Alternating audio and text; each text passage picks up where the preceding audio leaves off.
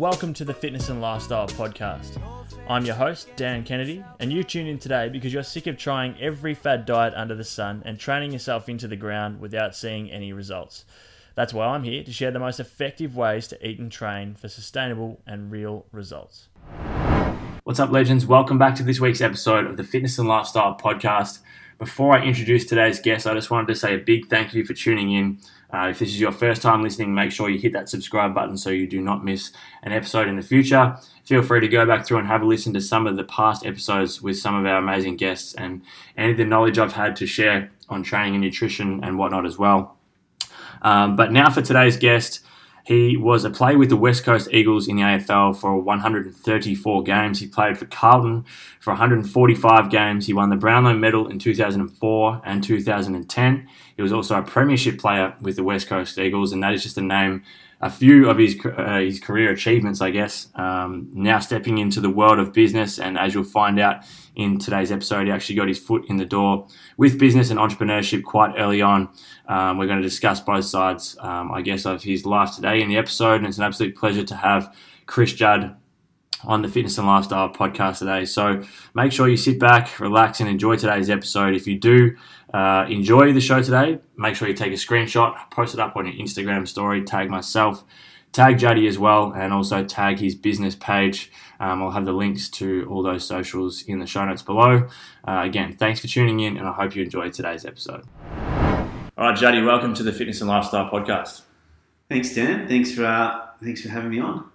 Absolute pleasure. I've um, I've been really keen to, to get this one done for a while, and I know I've had a shitload of requests to have you on. So oh, very um, good. We can be pretty confident that obviously got a very smart, intelligent audience. Yeah, apparently, um, mate. I wanted to start the the show off. We'll just get stuck straight into it. Yeah. Over the span of your your footy career, what was your favourite moment?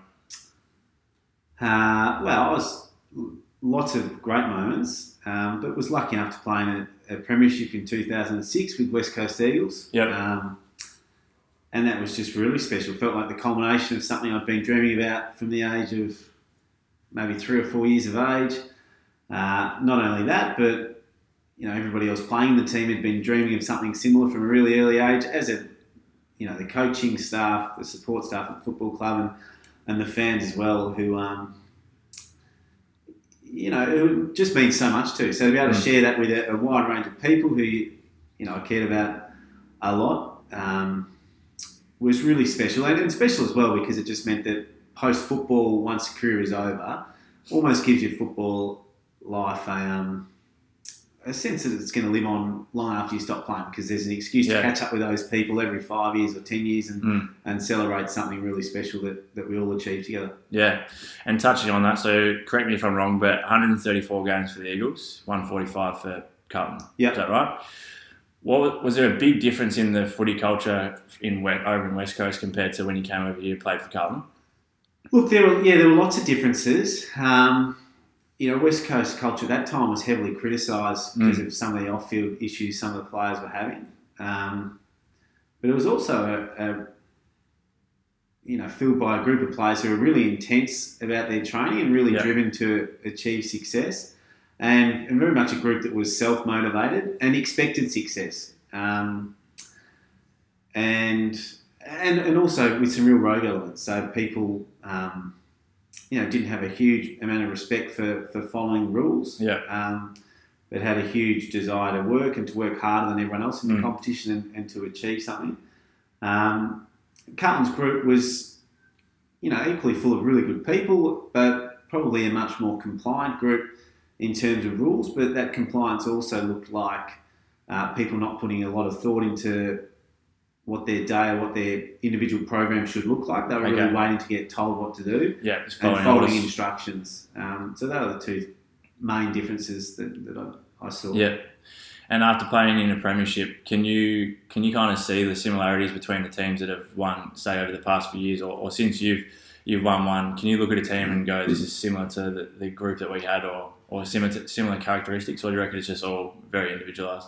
Look, I think unless you're inside the group, it's really hard to know what they're actually like. Um, but there are some fundamentals that are the same for if you're trying to achieve anything yeah. across any industry, and that yeah. is you have to be prepared to do something that others aren't prepared to do. Mm. And that's why you get better at something. Because obviously, everyone who's playing AFL is training hard and working hard and knows that you know you need to have a good diet and exercise well Yeah. and um, do all those things to succeed. But the teams that that succeed are, are able to to do more of those things are going to help. And and often uh, there's an element of being able to um, not only delay instant gratification, but to to put the interests of the group above the interests of the individual. And there's some of the characteristics you see with any successful sporting team. Yeah, without a doubt. Do you follow many other sports outside of footy? Are you, you kind of big on like basketball or anything else? Or? I like them, and I really like watching the NBA, but I just don't ever get around to watching it Mm. um, nowadays. Uh, I went over to a game last year and saw LeBron play, which Oh, was really cool. Unreal. So I wanted to tick that off the bucket list. Yeah. Um, and I like cricket, so my son's loves his cricket, Mm. so we'll, we'll go and watch a bit of cricket together. Um, and then obviously love watching love watching footy as well. Yeah. Now going back to when you were drafted, um, 2002, I think it was. Yeah. Yeah. Um, and you're still obviously heavily involved in, in football now. What? How big is the difference in the physical preparation in pre-season and off-season now compared to what it was when, when you first got drafted? Um, well, it was really hard. Pre-seasons were really hard when I got drafted, and they're really hard now. Uh, they're much more tailored now Yeah. and much more specific to what each player requires for the different role they're trying Yeah. to play. Um, and they're just a bit more more sophisticated with their, their training load. So at West Coast, and this was common across that era, we would train in pre-season Monday, Wednesday, Friday would be training from 9 till 12 and then you do weights in the afternoon and that training was running and skill work. Mm. Then Tuesday and Thursday we would do specific running and then cross training in the afternoons. Um, so you're on, on legs, you call it when you you know Yeah, high impact running five days in a row. Yeah. You just never do that in a million years now. No. In fact, you would very rarely do two days in a row. It's sort of one Yeah. on, one off. Um, but that's just how it was. And I, mean, Yeah. I, I would then top up with doing some extra running on the Saturday On and occasionally on the Sunday Yeah. as well. So it's just it's a moronic way to prepare. But Mm. you know, in 15 years' time, people will look back on what athletes are doing now and think it's moronic. So that you know, the knowledge base isn't it? is, Yeah. is constantly growing and evolving. Um, and things aren't always as intuitive as, as what you think they, they are. So, Yeah. um, you know, when I got drafted, I, I had a really low fat diet, Yeah. super low fat. I wouldn't eat salmon or avocado or anything Right. that wasn't 97% fat free. And high in carbohydrates. Yeah, including sugar. Yeah. So I'd eat as much. I mean, I, I don't really have a sweet tooth, but I'd eat as much sugar or lollies, and that wasn't frowned upon at all by Mm. the dietitians Yeah, yeah, yeah. at the time. Um, so knowledge has improved and changed since then, as it'll keep, you know, continuing to do so going forward. Before I get back to, to some of these questions I did about early on, what what's your nutrition like now? Like, or even towards the end of your career, did that ultimately change a lot, or did you stick with the high No, carbohydrate? I stuck with fat? high. I, I reduced the amount of sugar I ate, Mm. and I, yeah, I would eat salmon towards the end of my career and avocado, Yeah. certainly, but still, it was still a very high carb diet. I've always found this, found the same. I function a lot better on higher carbohydrates and the lower end or moderate end of, of fats anyway. Yeah, yeah, and I think it does work differently for different people Mm. too. Perhaps based on what their, you know, family background is and Yeah. what foods they, you know, their ancestors were accustomed to eating. I don't know what it is, but it's certainly, in my experience in AFL, the same diet on different people didn't have the same outcomes. Yeah. Um, but I was convinced if I was, when I was playing, I'd eat a huge amount of carbs every meal, breakfast, lunch, dinner. Yeah. And if I didn't have carbs for one of those meals, I'd be starving. Yeah. And I was convinced when It's people funny, would say that, oh, you get through that, I thought that's just ridiculous. Mm. And as a professional athlete, I was never prepared to, to take the plunge and risk. Take the risk, yeah. But I have now, and you know, after a few weeks, I got through that feeling starving all the time. Mm. Uh, so I'm interested to see what it would have been like to do it as an Do it. athlete. But, Okay, you yeah. know, we'll never know now. But certainly now, I don't eat nearly as much, particularly bread and pasta, Mm. um, as I did when I was playing footy. Yeah, you don't need as many I just carbs. to, don't want to be a fat mess. Yeah. It's in, like a couple of things out of that. Um, I think firstly, you mentioned how you know the one diet doesn't work for every AFL player. So I talk about it a lot on the podcast. It's exactly the same, just for just for the general population as well. Yeah, Um, there's no kind of one size fits all, and I and the reckon same as well, training as players too. yeah, yeah, without a doubt. And that's one thing I reckon even now. I think it's obviously definitely improved a lot now, but even still, I think um, could be done a lot better from what I've seen anyway in strength and conditioning programs in AFL clubs. It's which is hard when you've got a lot of people all in there. But um, you know, even just talk just with talking to some of the athletes over the off season in terms of what they're doing during the year, compared to what probably they should be working on from what I've seen throughout the off season, I reckon it could be done a bit better as well. I think it's improving, but Mm. we'll keep getting better and Yeah. better. Um, Yeah.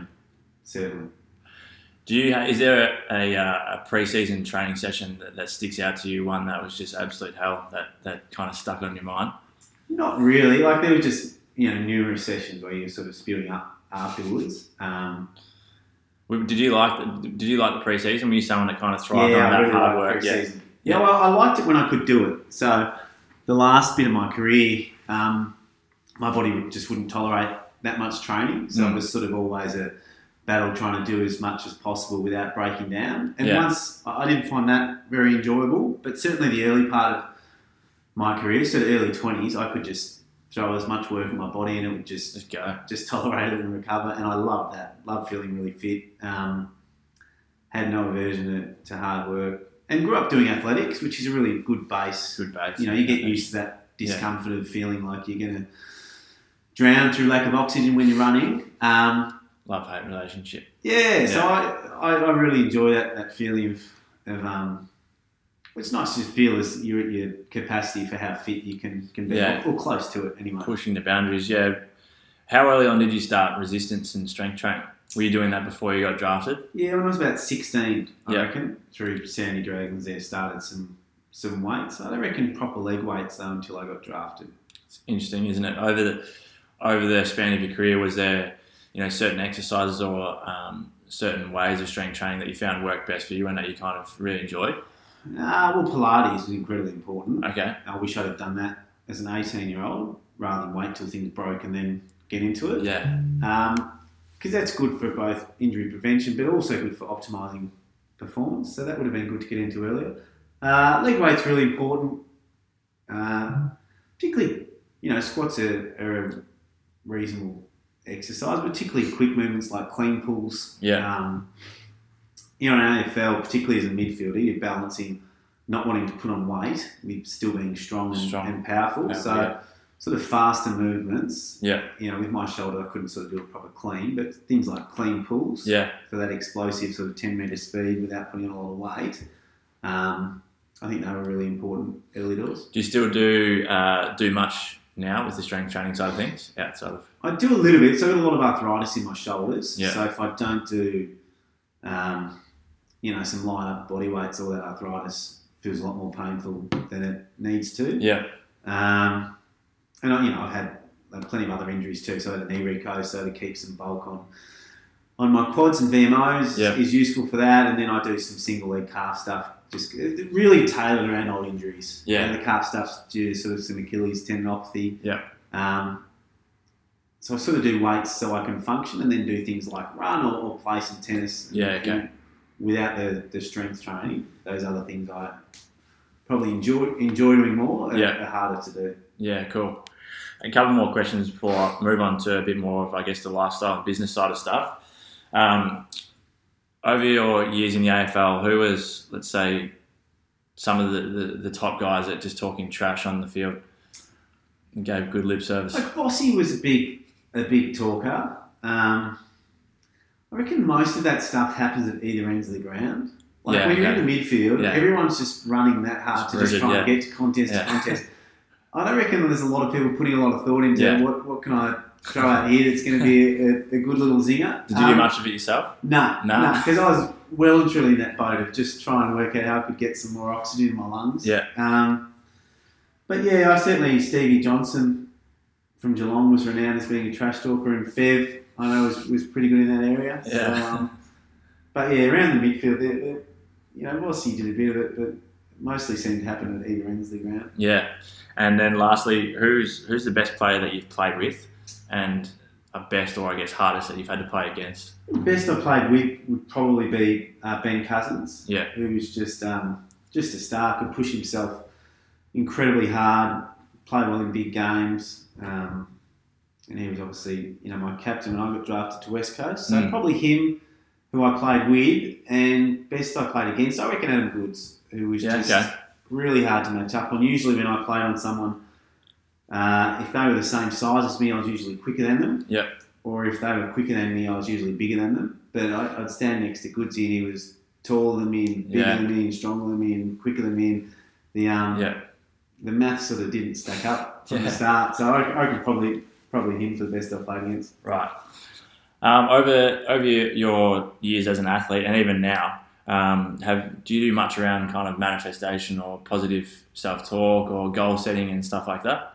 Are you big on that at all? No, not really. Like, well, I think both are important. So I think, I think you, I think negative talk is really important, and Yeah. I think positive talk is really important. Yeah. And you need to be able to balance the two. Um, you know, I think you need to be really aware of what's going to happen if if things go wrong. What are the consequences if you don't execute something that's important Yeah. to you as well as you want?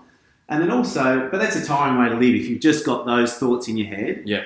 and they're not balanced out by any thoughts of hope and Mm. and um, you know positive dreaming, if you like, Yeah. that can be a tiring way to live. But if you just focus on, uh, you know, hope and, and dreams, you can sometimes become maybe a bit lazy or, or lax and, and not realise perhaps what's at stake. So I think both are really important. In my football career, for instance, I found that if I was thinking positively leading into a game, I play really poorly. Okay. I um, I'd Almost get complacent. yeah, I'd be lethargic. Um, I wouldn't have the right level of anxiety and, and arousal, and I'd, I'd just feel a, a step behind Okay. the Yeah. play. Um, but I love the feeling over summer, not near games, of daydreaming about winning a premiership and being Yeah. the best player on ground in the premiership. Yeah. And that's how things really came about for me. It was quite structured, where Mm. over the summer months where there was no game, I'd actively initiate really positive thoughts of things I wanted to achieve, and Yeah. that'd give me a huge amount of energy to, to train harder and, and push harder. But then once the season started, particularly the back end of the week, just Yeah. before games, if I had a positive thought, I'd sort of consciously knock that out of my head Right. and I'd cultivate negative thoughts of, of us losing the game or Yeah. me playing really badly or me pulling out of the contest or all the things, um, you know, internally you were scared of happening. Yeah. Um, and that would get me excited enough and, and aroused enough to, to play how I wanted to play. Yeah, that's interesting. And one more quickly um, about the footy. When you were going, like on this topic, going into a game, would you have you know specific goals for that game? Whether it be you know try and get X amount of tackles today and take your mind off the fact that you're just trying to get the ball and get as many touches as you can, or was your was your mindset more around just the, the team structure, or what was it? No, it would be around a couple of things I wanted to happen in the game, but it, wouldn't have been like this number of kicks or handles. Yeah. It would be like, you know, it might be to pick the ball up at top speed, Okay, being on the move, Yeah. or it might be, you know, changing direction a certain way, or there'd be more habits than two or three stats. things, Yeah. yeah. Um, that I guess were, you know, the processes, if you like, that would lead to the, the outcome that The others, yeah. team wanted. How early on before you finished up football were you, um, I guess, working on getting into the business world and, and were you interested in that side of things? Yeah, I was interested in it from a young age because I got drafted to Perth and I didn't like reading about football or, or about Okay. myself in the newspaper. And Yeah. There's heaps of West Coast coverage in the Yeah, newspapers, as you'd, as you'd imagine. So to overcome that, I started reading the Fin Review Yep. and just started reading that every day from the age of 18 and that spurned a bit of an interest. And Yeah. uh, I started I started our first business with um, a mate when I was about 24, I think, Okay. which was a small events business. Um, and then have, have been, you know, doing different things, doing things ever since. But started investing my own money, you know, when I was about 20, which was a good thing to do because um, it's a costly thing to do because you're, you're stupid when you start out investing. Yeah. Um, so you, you lose money, but you either from that you either learn or decide to give it to someone else to manage. And through that process, learning how to, to invest and manage my own money has been really important for Yeah. for um for what I'm doing now. Yeah, and for those that don't know, what like specifically what are you doing at the moment? And also the second part to that question is that is those reasons that you just spoke about then some of the reason why you started your own podcast and kind of give content out around that that topic, I guess. Yeah, so I, I the main thing I do now, I do a few different things. The main thing I do is invest in small cap listed stocks on Yep. the ASX, the Yep. Australian Stock Exchange. So the smallest um, companies that are, are, are public. Um, and I like small companies because they're too small for fund managers to invest in them often. Yep. So um, the person I'm buying or selling shares to is a, a mum or a dad that's working a full time job that doesn't have the time or ability to meet management or, or spend the same amount of work on it. So it feels like it's advantageous if, if you make that your, your sole priority. Uh, and then I'm doing some finance media to accompany that. So I've got a, a digital show that launched last night, Chris Judd's Talk Ya Book, Yep. um, where I interview different fund managers and and um, and have them talk through their highest conviction investment idea. So that's um And that can be found on I'll have the links to all that in the show notes, but that can be found where on YouTube. so that's on YouTube under Chris Judd Invest YouTube page, on Facebook Chris Judd Invest YouTube page, or at chrisjuddinvest.com. Awesome. Um, a few more questions here, Juddy. What do you like? What similarities do you see between um, being a professional athlete and then that crossing over to, to doing well in business? Um, I feel I find the psychology of investing is quite similar to the psychology of being a professional athlete. Yep. Um, so that idea that you've got to be willing to do something yourself that others aren't prepared to do is an important characteristics of good investors as it is for, for good professional athletes. Also that psychology of not hanging on to losses Okay. is really yeah. important. Yeah. So investing is a game of mistakes. Like you make lots of mistakes as an investor. You sell a lot of things too early as, as they continue to go up, or Yeah. you you don't buy things that are really good, or, or vice versa. Um, and you need to be able to move on and get on with it, and Yeah. and treat the next investment as a whole new. Um, Whole new ball game, much like you do when you're playing footy. You know, Yeah. football's a game of mistakes. People make skill mistakes all the time. They don't go as hard as they would have Yeah. liked.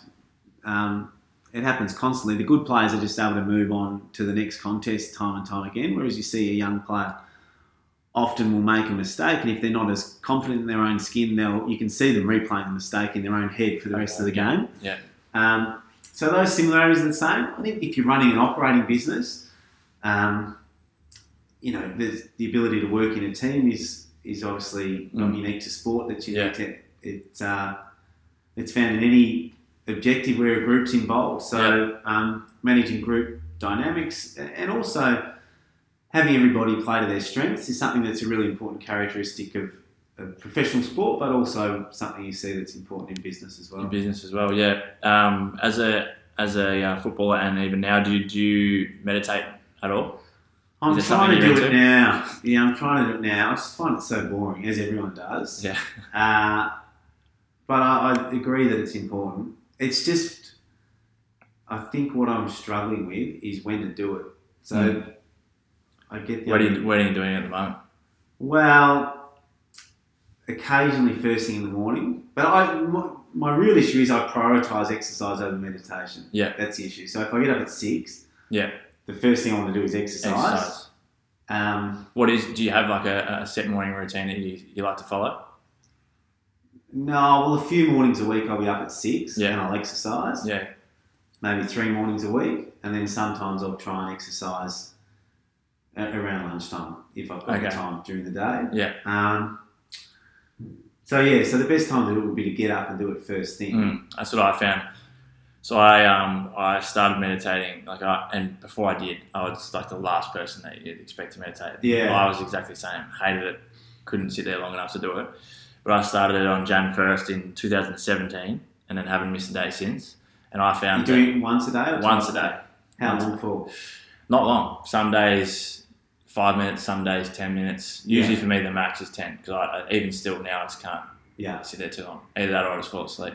Yeah, So I do it. Um, I've found first thing in the morning before I leave the house yeah, has been the most beneficial to me because I don't really have that much trouble sleeping. So whenever I was doing it at night, I'd get a minute in and I'd be out. yeah. so I didn't really feel like I was getting the benefit of doing it in the first place. Yeah, Um, but yeah, it is an interesting one. I think it's definitely been beneficial for me anyway.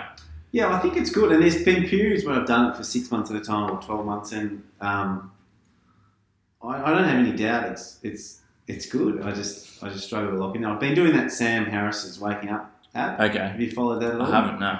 So that's been pretty good. I'm about 15 episodes in, but I just I sort of do it two or three days, miss a day.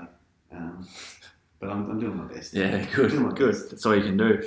Um, lastly, do you, do you kind of, uh, I guess, follow people in the industry, whether it's the industry you're in or other successful people, and take bits and pieces from them? Like I, I'm pretty big on listening to podcasts and reading to an extent. Same thing. I tend to fall asleep or just can't get through it enough. But um, do you listen to many audiobooks, or I guess um, have people that you kind of use as a mentor? Yeah, I listen to a huge amount of content. A lot of it um, finance based. Yeah. Um, it's a podcast or video content or a truckload. I mean, I spend most of my day reading newsletters Yeah. um, or macroeconomic financial reports. Yeah. So yeah, heaps. I think it's really important just to pick, to find a balance between picking important things from people who are experts in certain fields or, or people who have a- an interesting point of view, but not getting s- stuck into sort of a hero complex whereby you just follow anything that one person says or a group Yeah. of people say, because then you you're just not developing yourself and creating your own thoughts. You're just piggybacking Mm. on on others, and um, you know everyone's got their flaws. You, you, you're Yeah. better off making mistakes that you've made, not not that someone Yeah. else has made because you were too lazy to think about something for yourself. I found the same, a similar thing lately where because there is so much content to consume, people are just getting stuck in the habit of only consuming the content and doing nothing with it. Yeah. You know what I mean? Like just instead of You've still got to apply it to your own life and critique it as yeah. well. Like in, in finance, you've got like Warren Buffett's an incredible investor and you Yeah. know, he's smarter than everyone and um, one of the best investors of all time. But you've got all these people that just um, sort of repeat verbatim what he says and, and what he thinks, but then he changes his mind Yeah. stages. So I mean, he had a he had a period in the in the eighties or nineties where he told his partner Charlie Munger that if he uh, ever speaks about investing in an airline again, that he should call an airline hotline telling him not to do it because that was such a horrible in- investment and he would never do it again. And now he's investing in airlines because the times have changed and he's had to think about it and he, he's, Yeah. um, you know, his, his views evolve. So, Mm. and that's what happens. People's views are always evolving. If you just sort of pick um, one person and say, well, they're my thoughts now, you Yeah. haven't really learned. You're Nah. just sort of following along. piggybacking on someone else's experience. Yeah. Well, mate, actually, one more question. I've got absolutely stuff all idea about investing. So, for someone that has no idea and, and say just wants to get started in it, what's what's their best option? Uh, well, I think their best option is um, depending on what they want to invest in, but like index funds are regarded as a safe, cost-effective way to invest in stocks. That's where Yeah. you buy a, a small amount of lots of different stocks packaged up as one financial Okay, product. right. Um, so look, I think that's the, the best way to get introduced to it, and then you work your way down the risk curve. So a, a fund manager with a long track record of outperforming would be the next below that. It's Yep. higher risk but higher return, and to actually buy individual stocks if you haven't done it before is something that um, you know people are obviously able to do. But if they're doing that for the first time, they should be treated as a uh, a learning expense Yeah. because chances are they'll they'll lose money a it. Or if they don't, they're probably lucky rather Lucky. than smart. But Yeah. that's okay. Yeah. Luck's all right. Luck's fine. That's great. It, it doesn't last forever. yeah. Um, Chris, thanks for coming on the show, mate. Really appreciate it, and I, I reckon a lot of people will will love today's episode. So thanks again. Awesome. Thanks, Dan. Um, I'll it. have all the, the links to your socials and any of the, the podcasts and the, the new show and stuff in the show notes below. Um, guys, if you've enjoyed today's episode, make sure you take a screenshot um, on your phone and post it up on your Instagram story straight away. Tag myself, tag Chris. Um, we'd love to get your feedback. And thanks again for tuning in. Make sure you subscribe if you haven't already. And we'll chat to you again in next week's episode.